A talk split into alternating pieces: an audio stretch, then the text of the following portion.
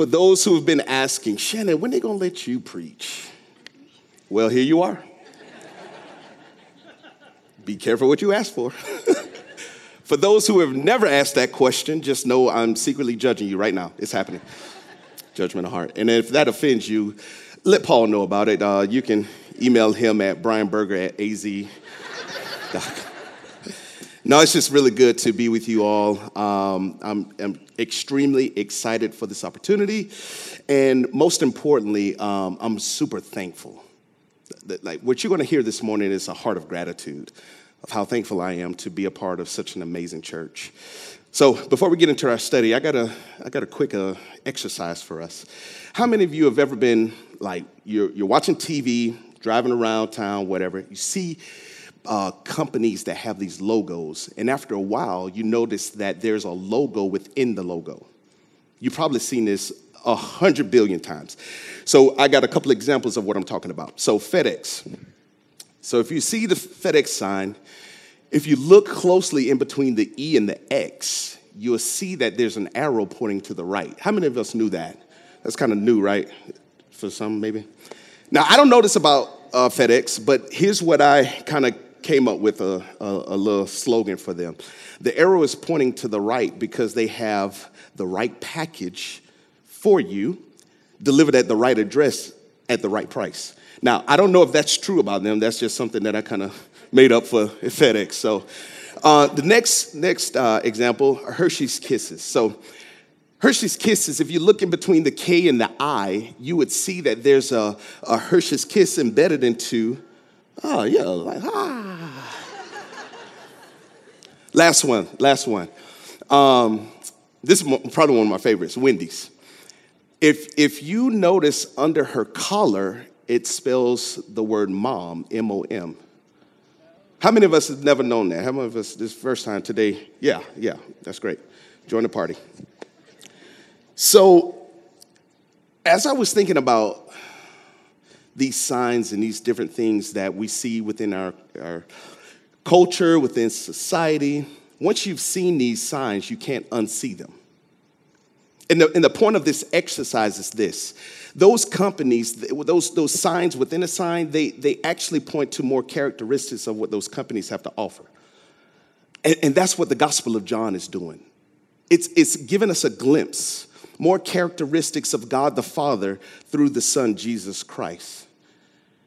And, and all the, the point of all of what we're talking about today, what we're talking about in God's Word, comes from John chapter, chapter 20, verse 31, which says this.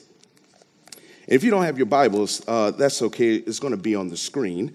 But John chapter, chapter 20, verse 30 says this.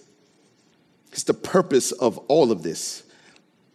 Jesus performed many other signs in the presence of his disciples, which are not recorded in this book. But these are written that you may believe that Jesus is the Messiah, the Son of God, and that by believing, you may have life in his name. In church, I, I have, a, have a confession. I have an agenda this morning. Most preachers, they, they don't like to share that they have an agenda. Well, I do. I have an agenda. And I don't know if I'll ever get this opportunity again.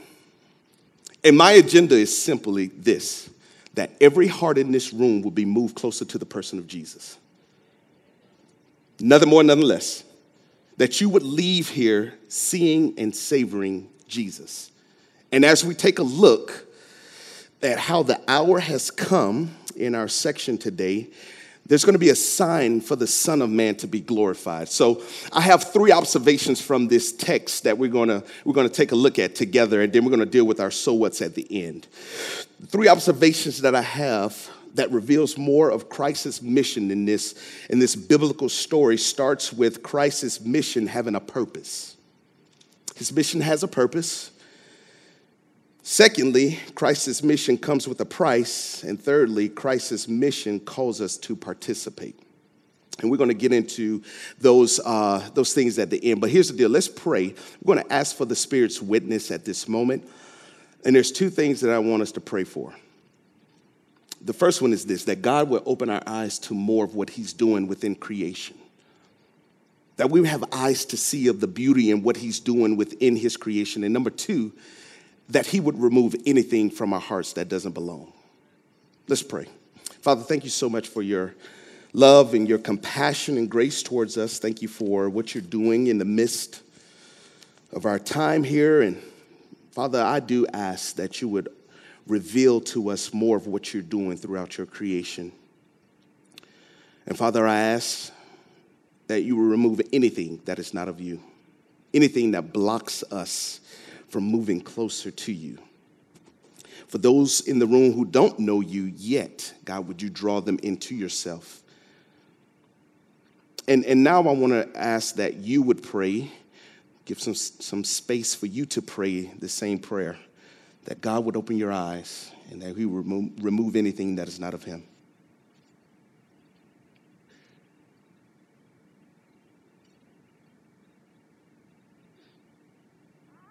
Father, we thank you for this moment and we ask again that your spirit would be very present with us and that we would be moved closer to your, your heartbeat. In Jesus' name we pray. Amen.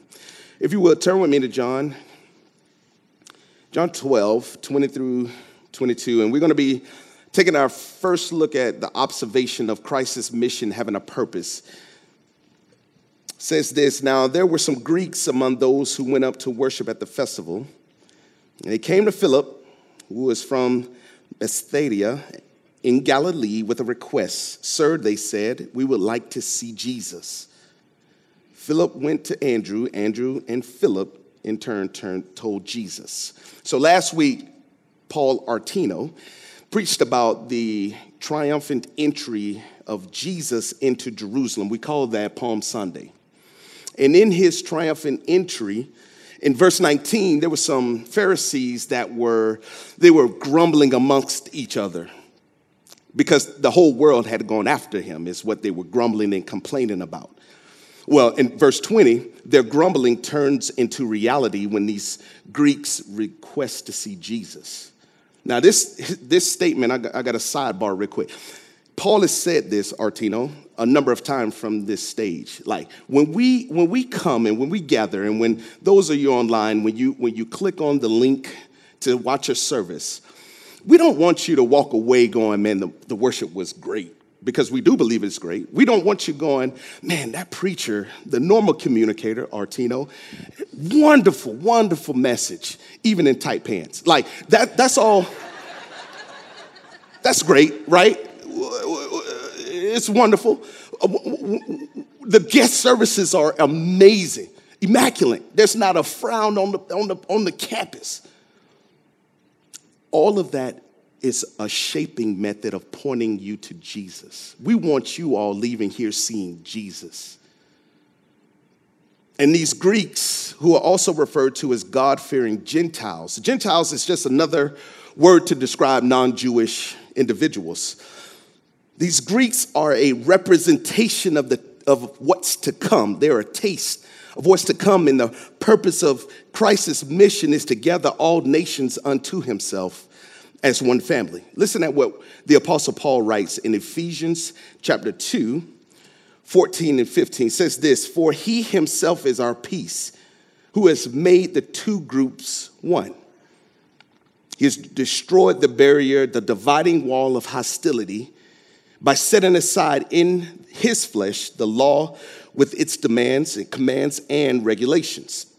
Now, if you got if you got a, a, a Bible that you can actually hold, this would be great to, to underline here because it talks about his purpose. His purpose was to create in himself one new humanity out of the two groups, thus making peace. And if I can speak from the heart real quick, I know right now in our country and in our in our culture, it feels like what God has torn down, we're trying to resurrect. That wall of hostility feels like it's growing by the day. And, and as the believers in, of the body of Christ, our job is to represent the torn down wall. And make no mistake about it, ladies and gentlemen. We serve a God of the impossible. His will is going to come to pass. Revelation 7 9 and 10, which is the young adults ministry Paul was referring to, that this is our, our, our message or our, our uh, verse that we, we this, the young adults ministry uh, thrives from. And it says this After this, I looked, and there before me was a great multitude that no one could count from every nation, tribe, people, and language, standing before the throne and before the Lamb. They were wearing white robes and were holding palm branches in their hands. And they cried out with a loud voice Salvation belongs to our God who sits on the throne and to the Lamb. If you're, if you're taking notes, write this down. Our cultural identity is not called to submit to nothing else but Jesus Christ. Yeah, that's a clapping point.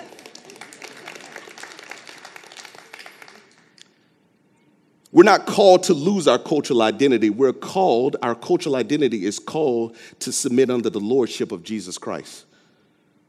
My Floridian suited and booted wearing self, suited and booted translation is matching. You're welcome for that, Tyler. Um,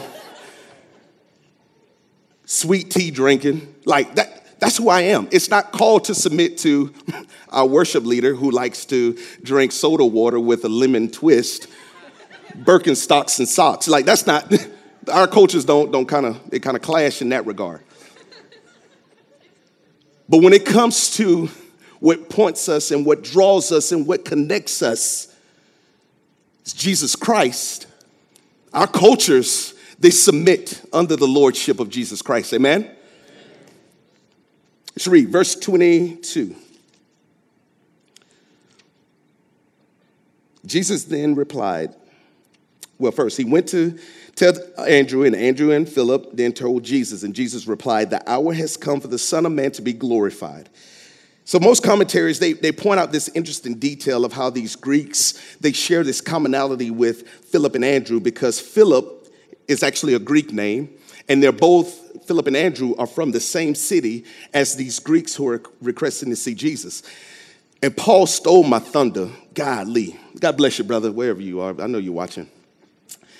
The lens of commonality of having a shared experience is one of those bridges that we that we underutilize. And here's what I mean by that because Paul he, he said in his introduction the reason that I'm a pastor at Redemption Gilbert today, the reason that I can say uh, 1000% that I was able to graduate with a missional degree is because of my connection with Paul.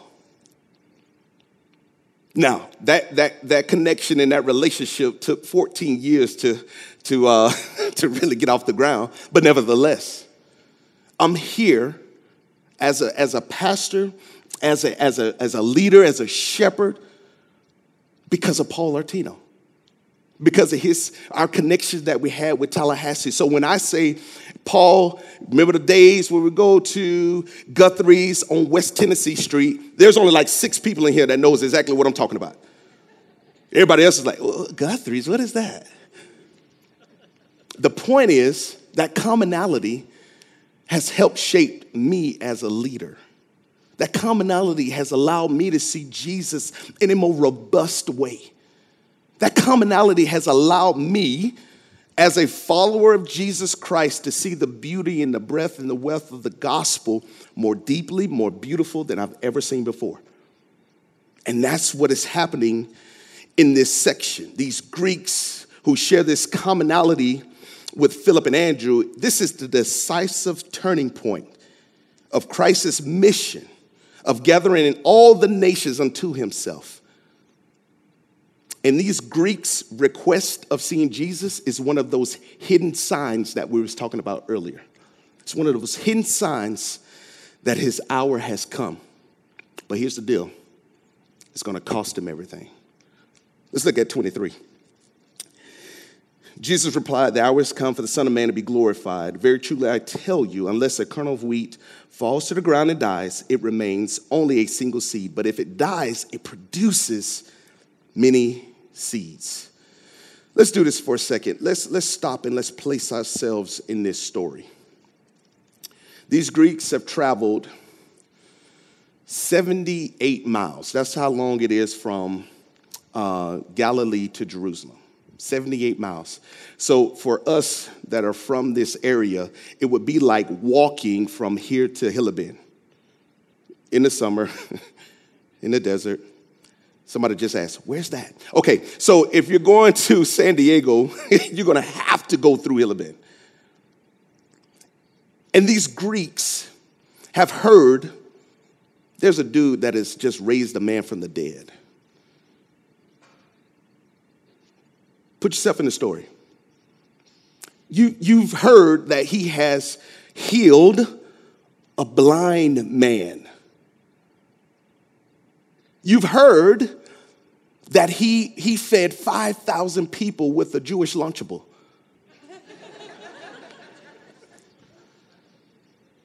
and the only thing you want to do is just go see and, and, and, get a glimpse of who is this guy? And when you finally get within a, a ear's shout, you hear him start talking about wheat thins, the stuff that wheat thins are made of. He started talking about farming techniques. Like, wait, what? I mean, I'm, I'm here to see you do something. I'm, I'm here to see and, and, and hear you speak in a way that we've heard for years and, and, and months. Uh, we're ready to see, we're ready to, to get a glimpse. And he shares with them a farming technique. Here's how one theologian puts it. He said, Our Lord would have them know that he didn't that he would come to carry a cross not to wear a crown made of gold. He came not to live a life of luxury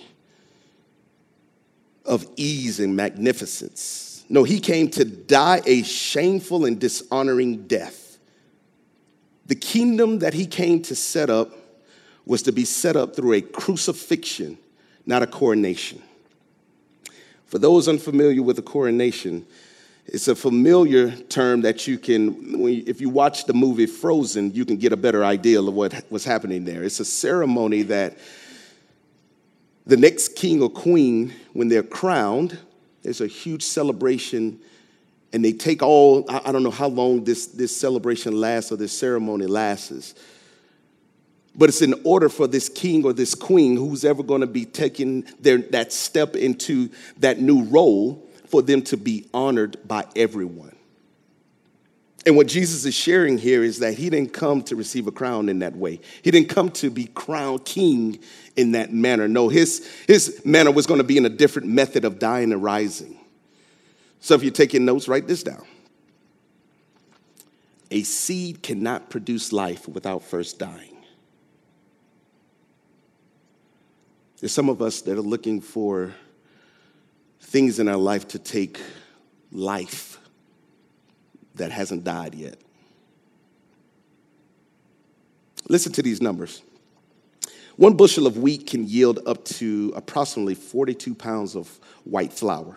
Now, this is enough to make 1,500 loaves of bread. Now, I'm a bread eater, so this is my language. I, I, I, love sandwiches and I love all kinds of different things, as my family can attest. A family of four can live off of bread, wheat that is, uh, that is farmed on an acre of land. A family of four can live off of that for two years, approximately. There's a, there's a man by the name of Norman Borlaug. His name is Norman E. Borlaug. He won a Nobel Peace Prize in 1970. Yeah, let's put a picture up of old Norm. I got a, I got a packet of Skittles and two dollars. Say that brother is in the Midwest. I don't know why, but I just feel it. I just feel it. Well, well, here's here's why we're we're we're we got old Norm up on the screen. Norm developed a disease-resistant strain of wheat that was used to save millions of lives.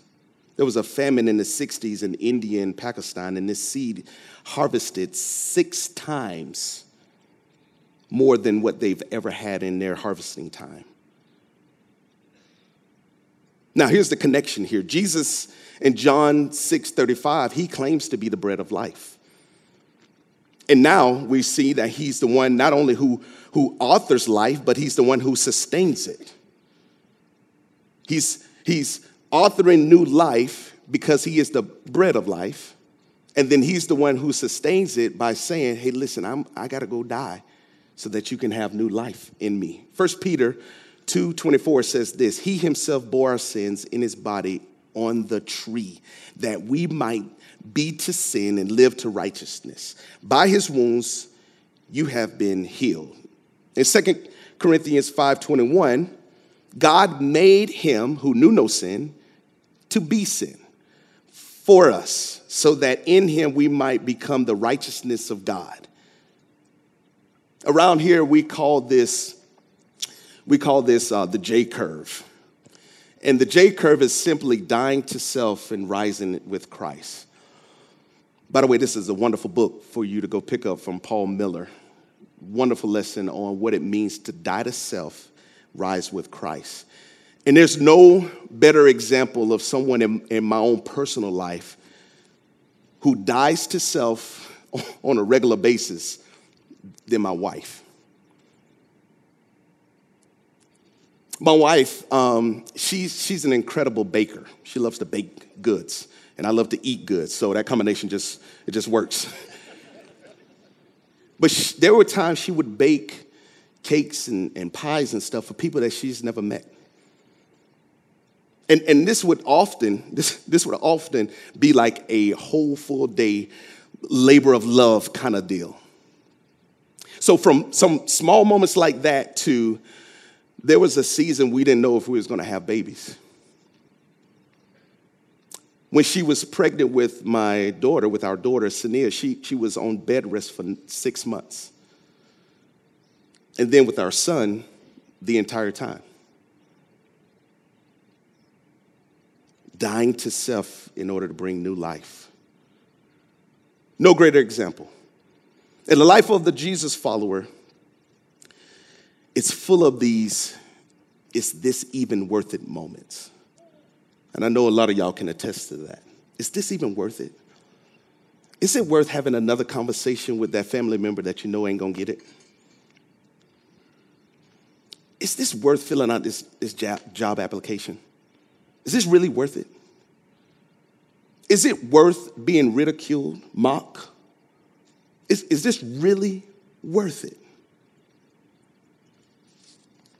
And I'm here to tell you, my brothers and sisters, those who are in the body of Christ, dying to self is the most humbling and the most precious format of embodying Christ that you can ever perform. Jesus was not in the garden saying to himself, I cannot wait for the cat o' nine tails. This is going to be great. I can't wait for the crown of thorns to be placed on my head. I can't wait. No, he was saying, Father, let this cup pass from me, but not my will, your will be done. Not my will is one of the greatest phrases that you can hold on to my brothers and sisters. And this leads me to my final observation of why we need this daily reminder to our call to participate in Christ's mission. Let's look at 20, 25, and 26. Anyone who loves their life loses it,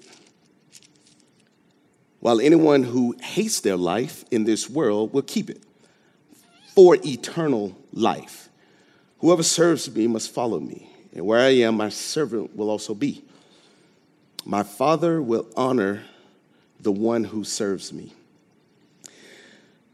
25 and 26, 25 in particular, it may, it may feel like Jesus might be doing like this double talk kind of thing. You mean I got to hate my life to, to actually gain it? I mean, that seems kind of odd.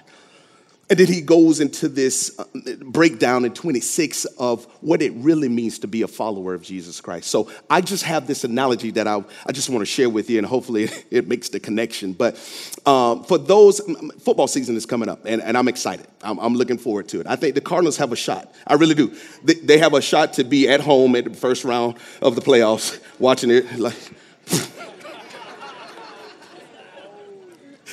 I really do. I think they got a shot. I do. But when you go to a football game, when you buy your ticket, You don't buy your ticket. When you sit down on the couch to watch, watch the game, you don't sit down on the couch to watch them huddle. You don't watch, you don't, you don't pay your ticket, pay your price, go concession stand, buy your popcorn, sit in the nosebleed or wherever you're sitting, just to watch them huddle. You go to watch the results of the huddle. You go to watch the coach call in a play to his team and his team execute the play. The coach in this analogy is God the Father. The players are you and I. And the play that God is wanting us to, to, to run is in this playbook. And it's simply this follow Jesus. Go after Jesus. And there's a great cloud of witnesses cheering us on in the process, as Hebrews tells us. So, as a soldier follows the orders of his general, as a sheep follows the voice of his shepherd, and as a scholar following the voice of his teacher, so does the professing Christian follow in the life of Jesus Christ. And there is no other option. So, what does that mean for us in 2021? I, I got four takeaways here, and then we're going to be done. Takeaways that we can use this text to apply to our lives. The first one is this faithfulness is not a sprint, it's a marathon. Galatians 6 9 says this Do not grow weary while doing good, for at a proper time you reap a harvest if you do not give up. This is, a, this is one of those, those uh, Bible verses that comes with a promise. And speaking of promises, the second takeaway is this a changed life changes lives. It's one of the most Schraderisms. A changed life changes lives. In John Foxe's, uh, Foxe's Books of Martyrs, uh, it's a list of all the, the apostles and the early church leaders and followers and how they died. And, and there's a story that, that talks about Philip and Andrew, but in particularly Philip who was, who was getting ready to be executed, and he's preaching while they're about to execute him. And, and in the middle of his execution, his, his, his, uh, his executioners actually release a guy by the name of Bartholomew. Because Philip had been changed by the life of Christ. Doesn't matter what happens in our life, doesn't matter what comes our way we can hold on and be cemented to this, this truth that Jesus Christ is exactly who he says he is. In our lives that have been affected and have been touched by the hand of God reflects that in culture. Number three, a promise is only as good as its promise maker. In verse 26, Jesus says, Where my servant is, I will be there also. And my Father will honor him. My, uh, my Father will honor you and I, those who are his. So you can think of the Heisman Trophy ceremonies, you can think of the Grammys, you can think of the Oscars, you can think of all of these, these ceremonies where they honor these people and multiply by a million. The type of honor that you and I will receive for those who are in Christ Jesus. And the last takeaway is this praise God, the hour has come. You see, because if we don't get the hour that Jesus has come to be crucified, if we don't get this hour, we don't get his betrayal. If we don't get his betrayal, we don't get him arrested. If we don't get Jesus arrested, we don't get him crucified. If we don't get him crucified, we don't get him resurrected. And if we don't get him resurrected, there's no salvation. Praise God, the hour has come. Let's pray. Father, thank you so much for your love and your compassion and grace towards us. I thank you for this moment where we get together and we get to be reminded God, reminded of these truths that you are in every moment. There's nothing to be wasted through your kingdom. And Father, that every heart in this room would be moved closer to you. I pray that this next season that we enter into, God, it would be another reflection of your goodness and mercy over our lives. And we also pray, most importantly, once again, that you would continue to remove anything from our hearts that is not of you. It's in Jesus' name we pray. Amen.